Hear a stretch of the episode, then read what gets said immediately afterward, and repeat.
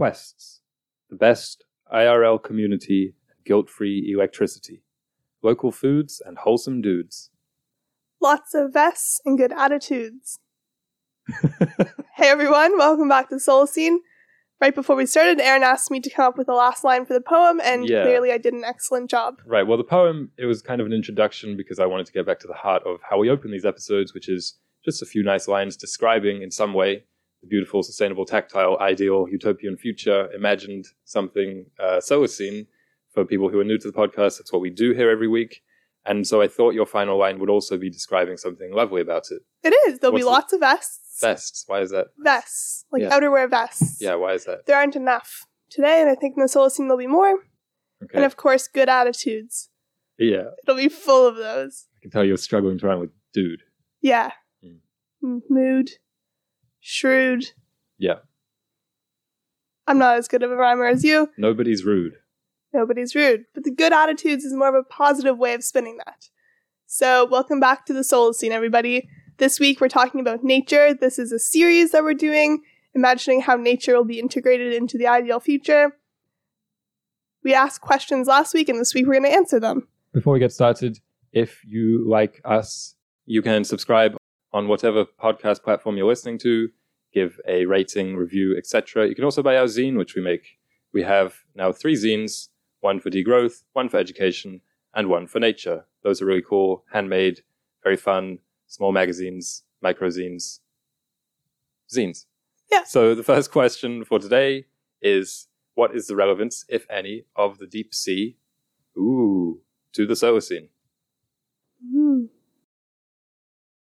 So, here with me today talking about this question is aspiring marine biologist, aesthetic marine biologist, some may call him, Yeah. Aaron. And so, Aaron, what do you think about this question? In the Solacene, the ideal future, will the deep sea have any part in society and culture, or will it just be we leave it untouched, we don't think about it? Well, I like your introduction for me first and foremost. So thank Mhm. you for that. I like that new job title, the AMB Aesthetic Marine Biologist. Um, I really like the deep sea, as you kind of alluded to.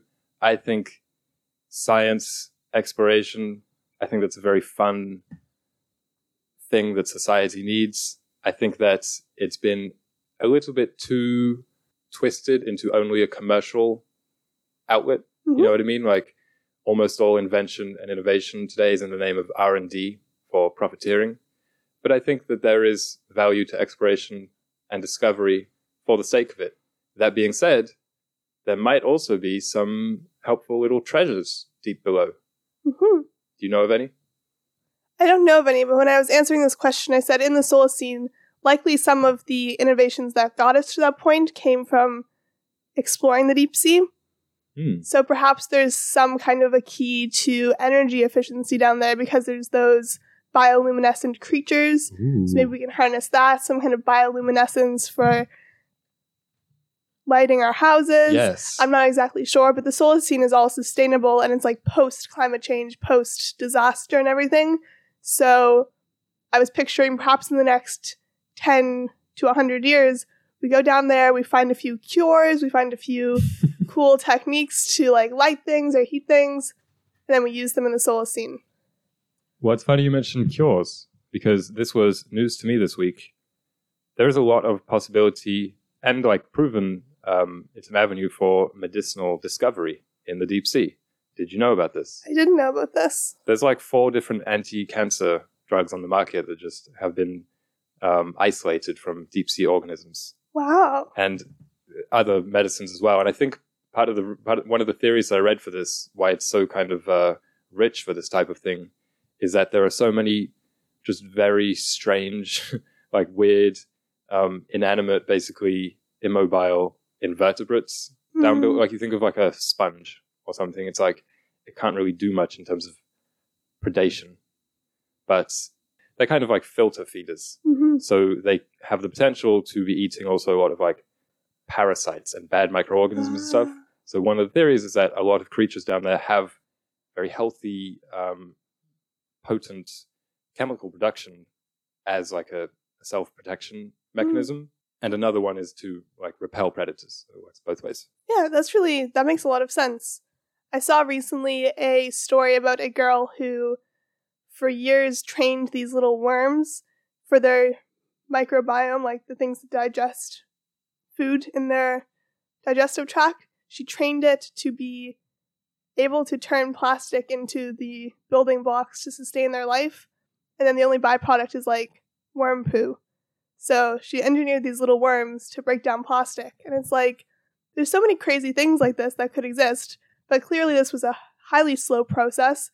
And going down to the bottom of the ocean is super expensive, Yeah. very slow. It's really high risk. So most of, as you said, the R and D departments aren't going to be putting their money towards these things, but probably should be if we want to actually better society and better well-being and health. Well, there is a lot of industry that, well, I wouldn't say a lot, but there is industry that takes place far below the ocean. hmm Mining, heavy metals, that kind of thing. There's a lot of deposits Yeah. like that down there, which are all um, necessary materials for, let's say, turbines. Mhm. So I think that's that's interesting. Just like off topic a little bit, it's the premise for a lot of underwater horror movies. That's a that's kind of a micro niche genre Yeah. that I'm a, a weird fan of um, because the deep sea scares me, so I love seeing it on film. We'll get into that a little bit later again, but it's a common premise in like an alien esque, like uh, closed crew claustrophobia type horror film that they're mining for something, and then like Cthulhu comes and starts attacking them. Yeah, exactly. Mining. Mm. It's like the Earth fighting back, but you can do mining.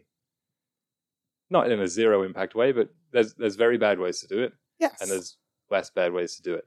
Yeah, there needs to be less of a rush because most mining companies are in quite a rush to get as much out as quick as possible.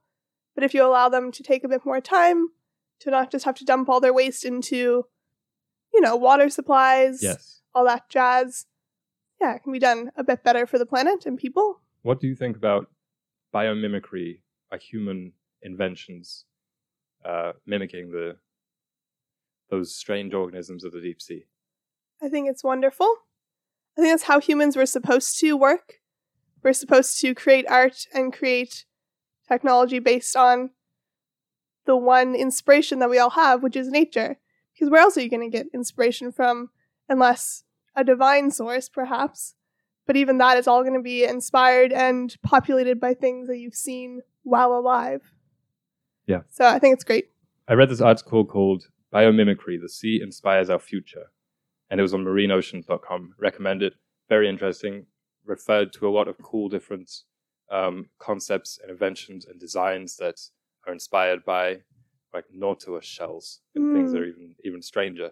And I was just thinking, like the overall lesson for this question regarding the Solacene is that one life persists in very um, seemingly hostile Hmm. environments. And also the word that comes to mind when people describe these creatures is always alien.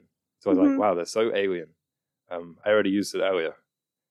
But that's just mostly because it's dark and cold, and so they evolve in a way that we don't on the surface. But I was thinking that the Solacene to now, like our buildings, will be to what current buildings are, like what the anglerfish is to like a dog. Hmm. I see. Just like next level. Yeah. No offense to dogs, but next level. Yeah. I was also thinking in the Solacene, the deep sea will have an almost godlike place in art and in society and in film and all that jazz because it'll be probably more thoroughly explored. So it won't just be scary. Right now, when it's represented in film or art, it's a spooky thing. Yeah, good point. And if there's even a picture of it, it's just terrifying. Yeah. But as technology evolves and we learn more, I think it'll not just be scary, it'll still have that mysterious wilderness vibe, but it will also be inspiring Mhm. and perhaps people will have a belief in something beyond humans again because it's like right now there's no frontier, there's nothing that we haven't really explored because we don't think about the deep sea or like deep space, we just think about what we know. yeah. So I think it'll kind of push boundaries and almost cause people to have a wonder again. And maybe people will aspire to be deep sea divers and all that. Like me. Yeah. A and B. Two more things on this topic. One is the biological carbon pump, which basically refers to like the system underwater purely through organisms by which carbon makes its way from the surface to be sequestered Hmm. deep below and uh, through sedimentation And obviously, this is relevant from like an ecological standpoint to the Solacene because this is, I think, an almost like incalculable uh, sequester for carbon. Very important kind of built-in stability feature that the planet has. Um, actually, I did see a value for it. I say incalculable, but it was something like the deep sea total. I mean, it, it tried to, you know, when they tried to like estimate the economic value of like a wetland Yeah. or a mangrove. It's like that for the entirety of the deep oceans. But they were talking about, well, there's carbon sequestration, but there's also all the coral that people use for jewelry and like the fishing and stuff. And I was like, pretty sure that pales in comparison, like money wise. Yeah. But in any case, the estimate I saw was something like $423 billion a year. okay. So, like, Pretty expensive. Yeah. Um, so th- the reason this is important is because uh, marine ecosystems, like so many others, are being disrupted in ways that we don't really know, don't really understand that well. And if this one is disrupted too heavily, then of course that is a big issue hmm in a Yeah. way that a lot of people wouldn't realize, you know, because it would be like an atmospheric result um, coming from the coming from the ocean. Yeah, like if all the carbon was just released into the atmosphere, we'd pass all ecosystem boundaries probably overnight. But people, I mean, I don't even think about the deep sea when I'm thinking about nature preservation and conservation and adaptation. It's just like I just think about the things that are very obvious and you can see, but you don't think about these things. But maybe we should. Maybe that's why we're shedding some light on them today. Uh, a fun point to end on. My future home, or so I want it to be, is Hmm, called the Jellyfish House. Yes. Um, I showed you a picture of this before we recorded. You did, and you were saying, "Oh, look how fun it would be to live here, slipping around inside the jellyfish house." to me, it does looks like probably the least fun place to live. But explain to us why you So think it'd be a good there? place. No, this can be where you go to write or whatever. Yeah, this would be my fortress of solitude. If you Yeah. had like a house that was, you know, the name preceded by an animal, what would you want it to be? Hmm. The Toad House. I want to live in a toadstool, as we've as we've covered on here a few times. Yeah, okay. Um, so the Jellyfish House. This was not a real building. It was a concept by architectural firm called Iwamoto Scott. It was designed in 2006, which kind of surprised me because it looks to Mm. me like a like a recent render, but I guess it's just maybe architecture has uh, stagnated in that regard a little bit. And it was a proposal put forward for an exhibition that was kind of asking for like counter examples to the idea of the smart home or the smart home of the future. And I would describe this building as just looking very organic and deep sea. A bit of a of a off the wall reference, but if anyone has played Zelda games, I said it reminds me a lot of Zora's domain. Hmm. Zora are like the seafaring creatures of Zelda, and Yeah. they have a, a domain. There's no sharp angles. There's no flat. In fact, there are, there are quite some, sloping. some sharp angles, but uh, yeah, there is a lot of curvature. Let me put it like that. And it just seems like a very peaceful place to live. It looks like a wave if it was a building. Yes. and I think it's just a, a beautiful example of like that kind of uh, oceanic biomimicry, or as the the brief for this house said, um, a new aqueous urbanism, which I Wow. really, really like that term. So, yeah, if people are interested, look that up and put forth some money so I can build it and live there? Question mark. Put forth some pledges for the jellyfish house to become a reality. Kickstarter. And then the soundtrack for the house is just the jellyfish jam, but kind of like an orchestral version. That's how I picture it Okay. anyway. Um, one small question for today, getting off that jellyfish jam topic, was to rename the Boy Scouts and Girl Guides, not out of any kind of social justice reason, just for fun, perhaps a more naturey reason. So Hmm. what I came up with, just the first two nouns that came into my head, was the pine cones and the seahorses. Okay, I like that. Yeah, if you want to ask about the gender for each, I'm not sure. Yeah, Because seahorses, those are kind of confused in that regard anyway, aren't they? yeah, they don't have gender, so And pine cones, I don't actually know what that is. Some kind of rock, I think. so I think that those are those are good names. So for mine, I did decide to break down the distinction of which group of people will be in each, but it's instead I made four categories, right, weight kind classes. of no uh, element based. So which element? Right, reminds they'll me be of interested certain, Uh, cartoon. No, it was more inspired by like the Navy, the Air Army, Force, the Air Army. Force, Okay, Yeah, so Force. it's like that. Because in the Solacene, I don't think there's going to be cadets. Right, so you're gonna. It's like your militaristic kids camps. Yes, exactly. And boys, girls, whomever can join these. And so we have the Timber Titans, which obviously are in the woods. Yeah. Uh, it'll be very, you have to lift these branches, you have to slice the wood. Sounds like an. American soccer team. Yeah. Okay, the Salty Scouts Okay. for the water. uh, yeah, this one's too funny. Is there a fire-based one? Is that what you're saying? No. Okay. So, the lava lads. so I was gonna do fire, but then I decided to do underground. Well, so you know there's I love moles? tunnels. They're just moles. Uh, the Dirty Dreamers, just because I thought that was too funny not to include. And then the Airwalkers, which is very inspired by. I don't know. It Top sounds Gun like Maverick. yeah. So the Airwalkers, which is the ones in the air, they fly a lot of kites. They I don't know what they do up You- there. th- this is the Solacene. Like I'm usually the one who gets like fantastical about it, but you know they're not actually flying around, right? Maybe they're in the Solacene. Okay. Um, yeah. I mean, it doesn't actually make sense, but I just liked all these names, so, So I wanted like- to use them. It's like Divergent, where each kid is assigned one from a young age, or can you be in multiple? Maybe you could be in multiple.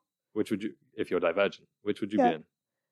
I like the Salty Scouts mainly for the name. I have a question though. Who would want to be in the underground camp? Who would want to be a dirty dreamer when everyone else is flying kites and these kids are just wiping the dirt off their brow, being your uh, your cheap waiver to mine? I don't know. I mean, what are they one, doing under there? I don't know. Yeah, caves. They're t- Very pale, yeah. getting lost. yeah. I mean, I didn't think these through very much, but I just liked that name too much. And I was like, well, what could they be? They couldn't. The forest one's already taken, so they're in the caves in the underground, exploring old mines. Anyway, those are my four. Thank you for listening to that. And speaking of I think instead of thanking them, you should apologize. uh, speaking of dirty dreamers, this week's organism of the week is A mole. A rabbit. It says not a real photo. I'll describe it for the people at home. It's a rabbit with a cute bush-like tail. Um, wait, is that a is that a jackalope? yeah, it's a jackalope. Oh, jackalope. This is so one of my favorite cartoon creatures because there was a jackalope in Scooby Doo and the Alien Invaders. Mhm. Fun fact. on the Wikipedia page in like media, you know when it says oh Yeah, media know. appearances, It's my favorite. it wasn't on there. Well, maybe I should upload it. Yeah, I think you should it. update it. But anyway, the jackalope is a fictional creature. What? They're not real, Hmm. but a lot of people believe they are real. When you asked me, I second guessed myself. And so they're mythological. They've appeared in almost all cultures across the world. Hmm. which is really, you know, it's a little suspicious. And when they were first documented in Western science books, they were just listed as a real animal. And it's believed that there is a type of rabbit that has a virus called the Shope papilloma virus, which causes them to grow horn like protrusions. What? So it's like they're not real, but they also kind of are real. Wow. So I thought that was cool. And in 1932, there was the Douglas variant, which was a couple of bros in Douglas, Wyoming, who were taxidermists, and they would just combine jackrabbits with deer horns and sell them to people. It was a hoax. yeah, it was a hoax, but in Douglas, it's like the official mythological creature. There's a lot of newspapers, clubs, all named after the jackalope. Apparently, they can intimidate human voices, and if you're at a bonfire, you can hear them singing. Imitate. Yeah. You can hear them singing, and if you want to lure one, their favorite drink is whiskey. So you just need to open up a little bottle of whiskey, and they'll come to you. They are one of the most violent creatures. So if you're trying to hunt one, you need to put lead pipes over your legs so they don't take you out. I feel like the lead pipes might take you out. But these are just um they're just small rabbits though with horns, right? Big rabbits with horns. Oh, like knee height? It's a combination of jackrabbit and antelope. Jackalope. Oh, okay. Uh, knee height. Yeah, they're they're very big. Like jackrabbits are. But they don't exist. No, they don't exist. Because the way you say this. Oh, they're, no, they're decently big. Yeah, but when you see the the taxidermied versions, they're not like tiny little rabbits. They're Yeah. chunky. Because I was genuinely excited. Not even from like a being funny point of view. I was like, maybe we'll see a jackalope. Yeah. But we didn't, yeah. because they don't exist. Yet. So yeah, the reason I went with the mythological creature is because we were talking about later in the episode spirituality and nature, and obviously mythological creatures have been around forever in Mhm. people's imaginations, and it's like, why do we project deities onto these hybrid creatures and these figments of our imagination? Like, why not project them onto real creatures or onto unknown? Like, we have this weird in between where we mush animals together. We create the unicorn, we create the The Griffin. exactly. So that's a interesting part of the human psyche that I wanted to explore today. Maybe we can explore it more next week. Yeah. I'm thinking about how people. I don't know if this is actually true, but like the theory, or maybe it's maybe it itself is a myth, is that the idea of dragons came from people finding dinosaur bones and kind of extrapolating what hmm might have grown around them. Yeah. So maybe in some way we could talk about that next week. Dragons, mythological creatures. I like Yeah. this. But the next question, which you just introduced, is about spirituality and nature, slightly less mythological, but still as interesting, I would say. I obviously just decided to talk only about movies for this question. Yeah. So the question was like, what was the exact question? How, how does do- spirituality and nature interact? Yes. Yes. It's a little bit more your forte. So You said when we asked this question, what if we talk about it in the context of movies? And to me, those two are just completely separate. right. So this is kind of just us answering two different questions. Yes, because I didn't want to answer the main question. Yeah. But that was part of the reason I wanted to talk about movies is because they seem quite opposed. And, you know, Mm. I was trying to reason this through, and film is almost always indoor, always sitting still to view it, and it's a it's a capture of things, even though the pictures move. It's th- it's like when with uh, sitcoms for la- laugh tracks of sitcoms, people go, "Wow, those people are all dead now. It's dead people's laughter," and it's like, yeah, whatever. But in the case with nature, it's always like that because it captures something that three weeks later will look completely different. hmm Um, and obviously, everyone in every rabbit in there will most likely be DED now. Whereas spirituality, I had the definition of that from Google, so take it with a pinch of salt. Um, the quality of being concerned with the human spirit or soul as opposed to material things.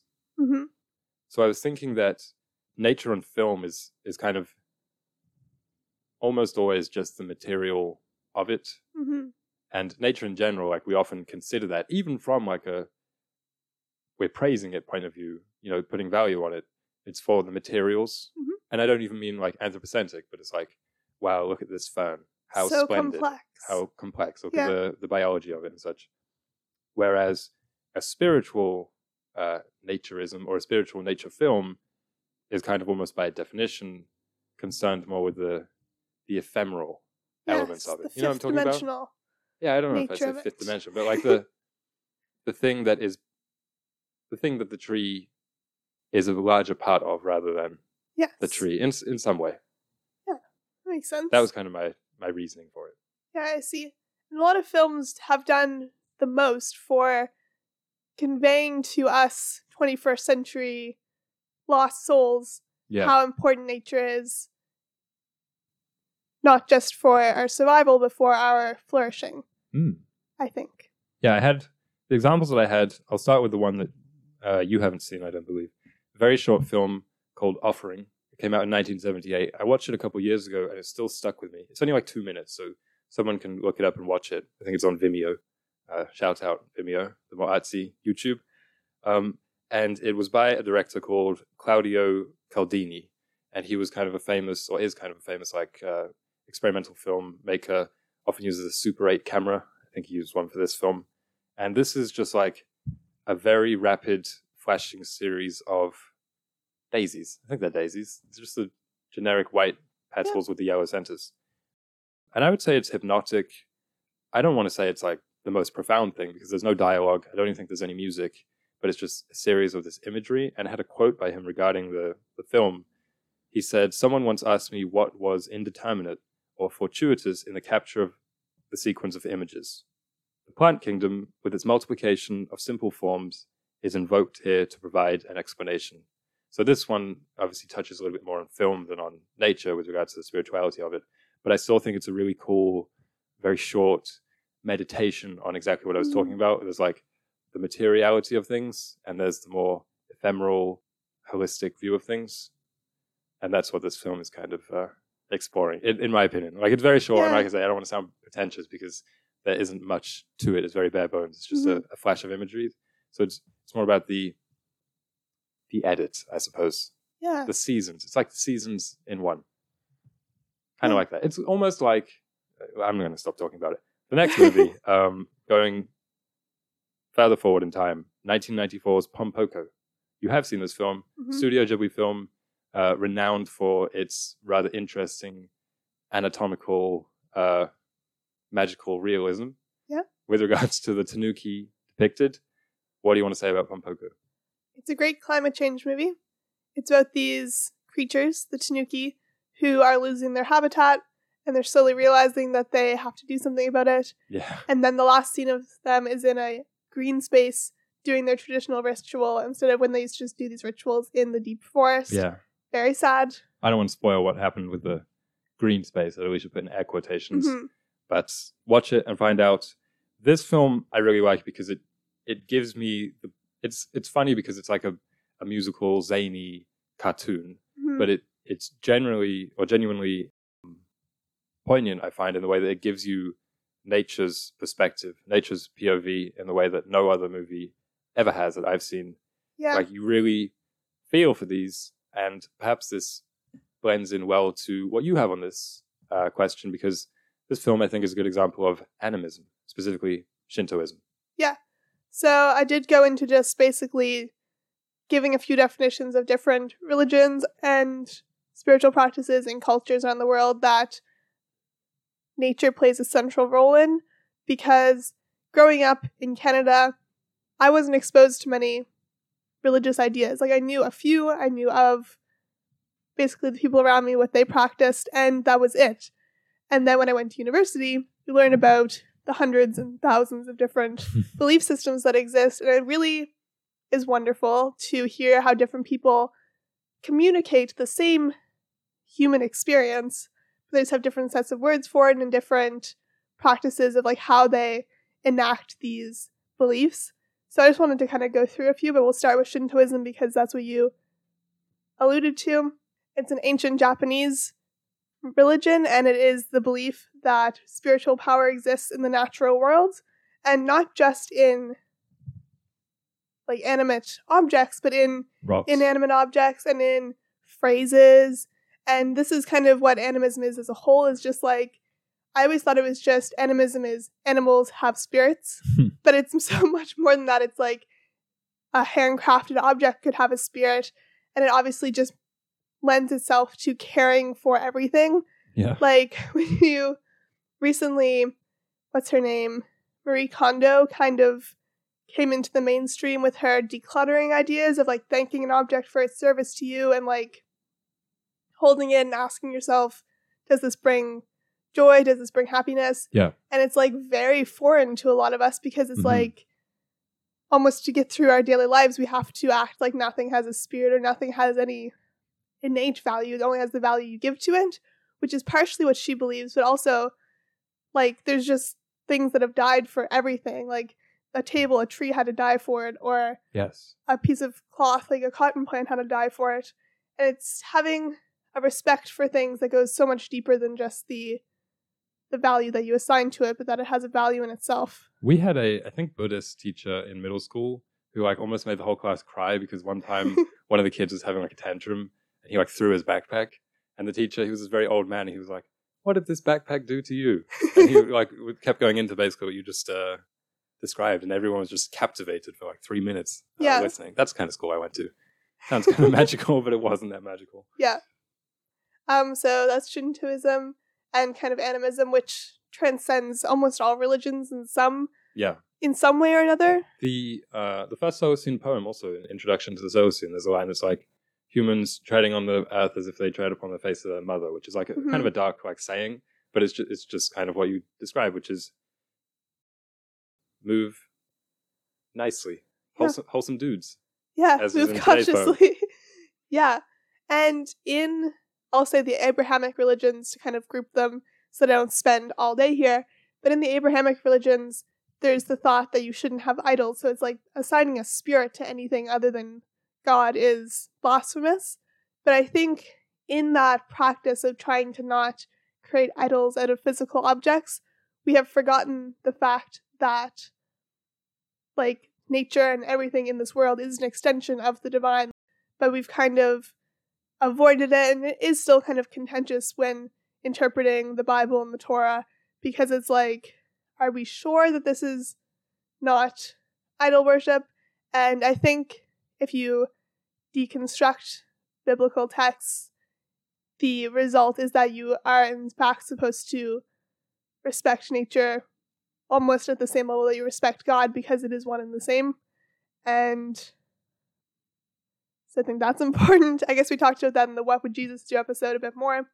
And then the one religion that when I was exposed to it, I was like, this is so extreme, but so beautiful to know that there's people who are this selfless. But Jainism blew my mind in that they believe the path to enlightenment is through nonviolence, which is like, yeah, that that is good, but it's not just nonviolence to fellow humans, but it's to literally everything. Like you were saying with the backpack, it's like sweeping the sidewalk for insects. Yeah, so when they walk, they sweep. Yeah. So they don't step on a bug, and it's just like that level of consciousness to me would be exhausting. It's like to be terrified that you're going to step on an ant or on that you're going to like knock into something and knock it over. But this is just so beautiful and just such a respectful way to live. And I think that the world could use a little bit more of this in their daily lives in whatever way it manifests. But as I'm saying, it's like almost all religions and cultures have this, but we've kind of come away from it because we're so distant from nature. It's like nothing in this room is really natural. So it's like we kind of forget that if we knock a book off the shelf or we spill a cup of water, that it's disrespecting that object because it's like, oh, that was just a mistake. But I think we could kind of, you know, embody this a little bit better.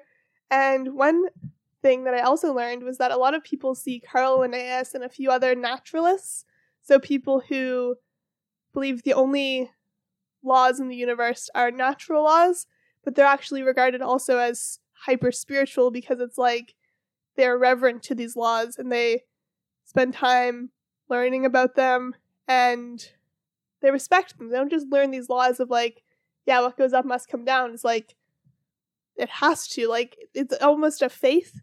And I feel like you don't have to be religious to be spiritual when it comes to nature. You can just respect nature for its massive power. Yeah. And some places it's like weather systems are considered divine and so on. And it's like even if you don't think there's a literal god causing this wind, you believe there's a set of Very physical laws. uh, winds or something. yeah.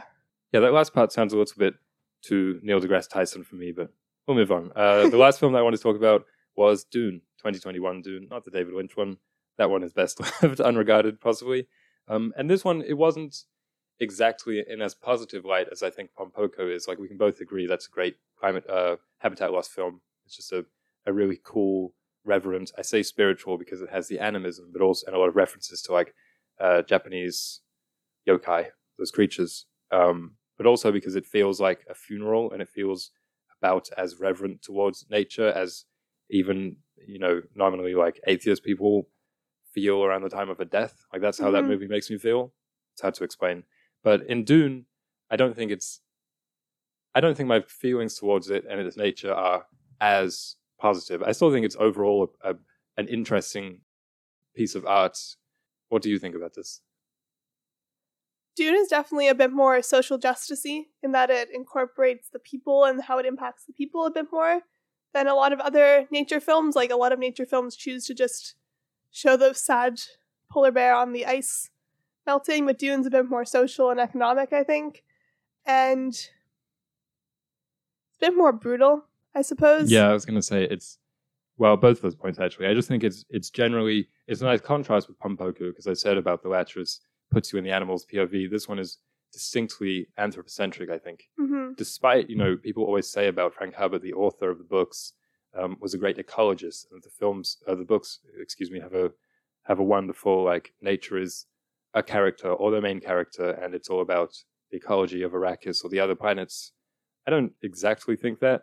I think one line from the book that comes to mind is when the protagonists, not the antagonists, um, talk about desert power in such a like uh, exciting um, way. And what this Mhm. means is we're going to harness the forces of the desert for militaristic purposes. And I mean, uh, the reason I'm a little bit complex on it is because if that were the case and it was just that, and those were the protagonists talking about essentially exploiting the, the natural resources for their own gain, I'd be like, that doesn't sound great. But um, I mean, Dune, the film is only half finished, but in the book, it's like the protagonists that we follow aren't good people Yeah. or really supposed to be good. So that's why I think it's quite a quite an interesting exploration of those themes. hmm Yeah, and you have to like hope that they'd be doing so sustainably because Dune definitely takes the more, as you said, anthropocentric perspective of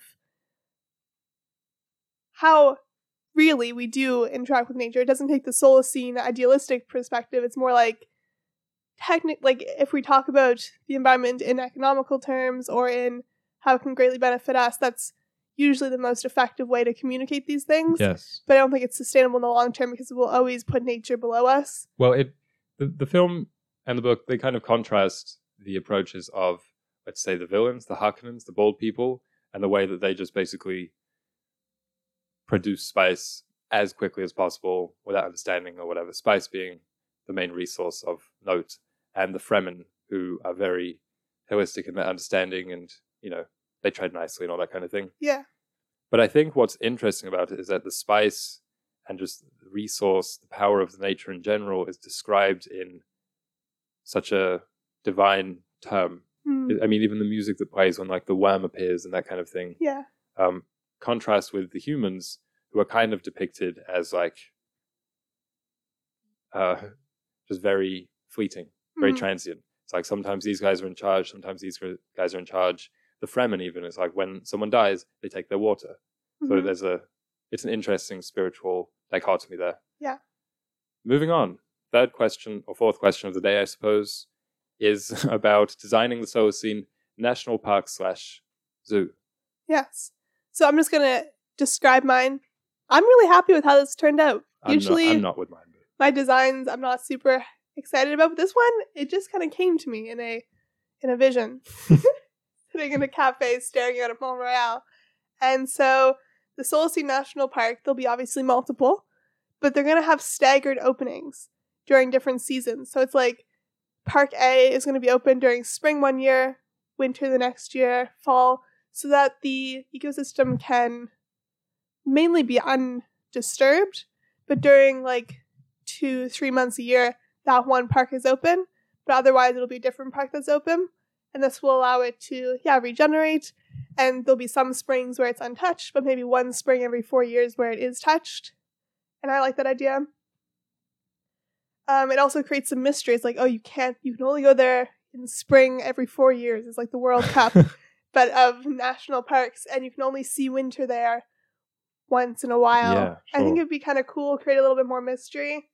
Camping will be allowed when they are open, and there'll be lots of facilities that can kind of pop up because I don't love when you're in the middle of the woods and you're kind of like need to use the bathroom and you kind of feel like you're gonna destroy something by accident or like step on a nest. So it'll be it won't be marked, but there'll be a lot of forest rangers to point you in the right directions. And the national parks will all have little like museum veterinary clinics at the entrance. So in these, this will be the zoo part. There'll be veterinarians working on rehabilitating animals or propagating certain species of plants Mm-hmm. to help because humans will have a good relationship with these national parks. They won't just be the forest rangers, they'll be one and the same. They'll be working together. And so in these little museums, that's what you'll see going on. That'll be the exhibit is people working with animals or working with plants. Finally, to gain entrance, you don't pay, but you exchange hours of work for the hours that you're going to be there. Sounds like So- a prison.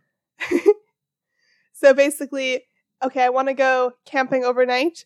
You'll have to put in like three hours of work in the morning of like cleaning up trails or maybe clearing some paths, cleaning up the museum. This might not work exactly. Maybe you'd only have to t- like exchange an hour of work for like 10 hours of use because there might not end up being that much to do if we are letting them kind of run their course naturally most of the year. But I think that's kind of a fun idea. And maybe I was also toying around with the idea of a sort of training you have to do to be able to use the parks. Like when you join a rock climbing gym, you have to do like an hour of training to know how to use everything so that you don't hurt yourself or hurt someone else. Okay. So I think some kind of training program to gain access. Yeah, they'll be free other than that, and there'll be free gear rental, free camping equipment so that everyone doesn't have to own everything. is like you can just borrow it from these parks, and that'll be another purpose of the like clubhouse thing that's at the entrance of them. Yeah, there'll be a lot more, and they'll be a lot more vast. Merchandise or no? I like modern um, national park merchandise, but I don't think in the Solacene, as much as I like it and always find it looks cool, I think it's kind of antithetical to the idea of the Solacene. Why is that? because it's like, who is making this? Hmm. Perhaps there'd be some kind of merchandise made by people who live in the area, inspired by the Using the, museums. the local beaver pelts. Yeah, using the materials, and maybe you can like press a flower and have like a pressed flower in a frame. But I don't like the logos, like the this is the Yosemite National Park logo on your shirt or on your water bottle. Hmm. I don't love that as much. But yeah, maybe local artisans selling their work that's inspired by the park. Kettle corn or no? I like snacks. Okay. Snacks are a cool idea. Um, feeding the animals with it or no? No, Okay. that's what the training's for. Mine also came to me in something like a vision, except I'm not sure it was a vision from above. It might have been from below. This is the idea. Um, the picture was, I think it's called Wuhu Island from Wii Sports Resort, Mhm. right? And Yeah. maybe some other Wii games actually on Nintendo games. Yeah. Um, which it just seems like always very I- idyllic and bright to me. So the island looks like that, but a lot less built uh, infrastructure. I'm not sure if this is um, if this works as a national park slash zoo or more of a game show, but I'll describe it anyway. um, so it's an island. I didn't like specify the latitude or longitude, so it could be anywhere. That houses like all natural ecosystems. There's no cages, nothing like that. Yeah. Like I say, it's a rainforest, Mhm. and people can visit, and they the task is to. It's called Habitat Loss Island, by the way Okay. but it's a bit of a, a spin or a reclamation of the term because those losing their habitat are the, the humans. Ah, yes. So yes. they have kind to of a naked and afraid type situation. a little here. bit like that. They have to nature bob themselves, and the people who uh, SpongeBob Nature Pants it is the people who, um, after let's say their week stay, impact the least, like have the smallest footprint, win a prize. Hmm. what do you think about that? I realize it is partially a zoo, but with humans as the as the animals. This feels um wrong on several levels, yeah, to be honest. illegal legal levels perhaps. Legal levels, um, yeah, well being of But the people would sign up for it, creatures. and it's like, why would people sign up for it? I think one of the reasons is that same feeling. That's why do rich people go to those restaurants where they get shouted at? yeah. You know, those restaurants where it's like the waiter insults them. Mhm. It's like that. Um, what I'm seeing here is something that me- won't happen in the just- solar let me sea. just let me explain something. There, there is infrastructure, a cafeteria, nice uh, bathroom, that kind of thing. But you get points taken off if you have to use it.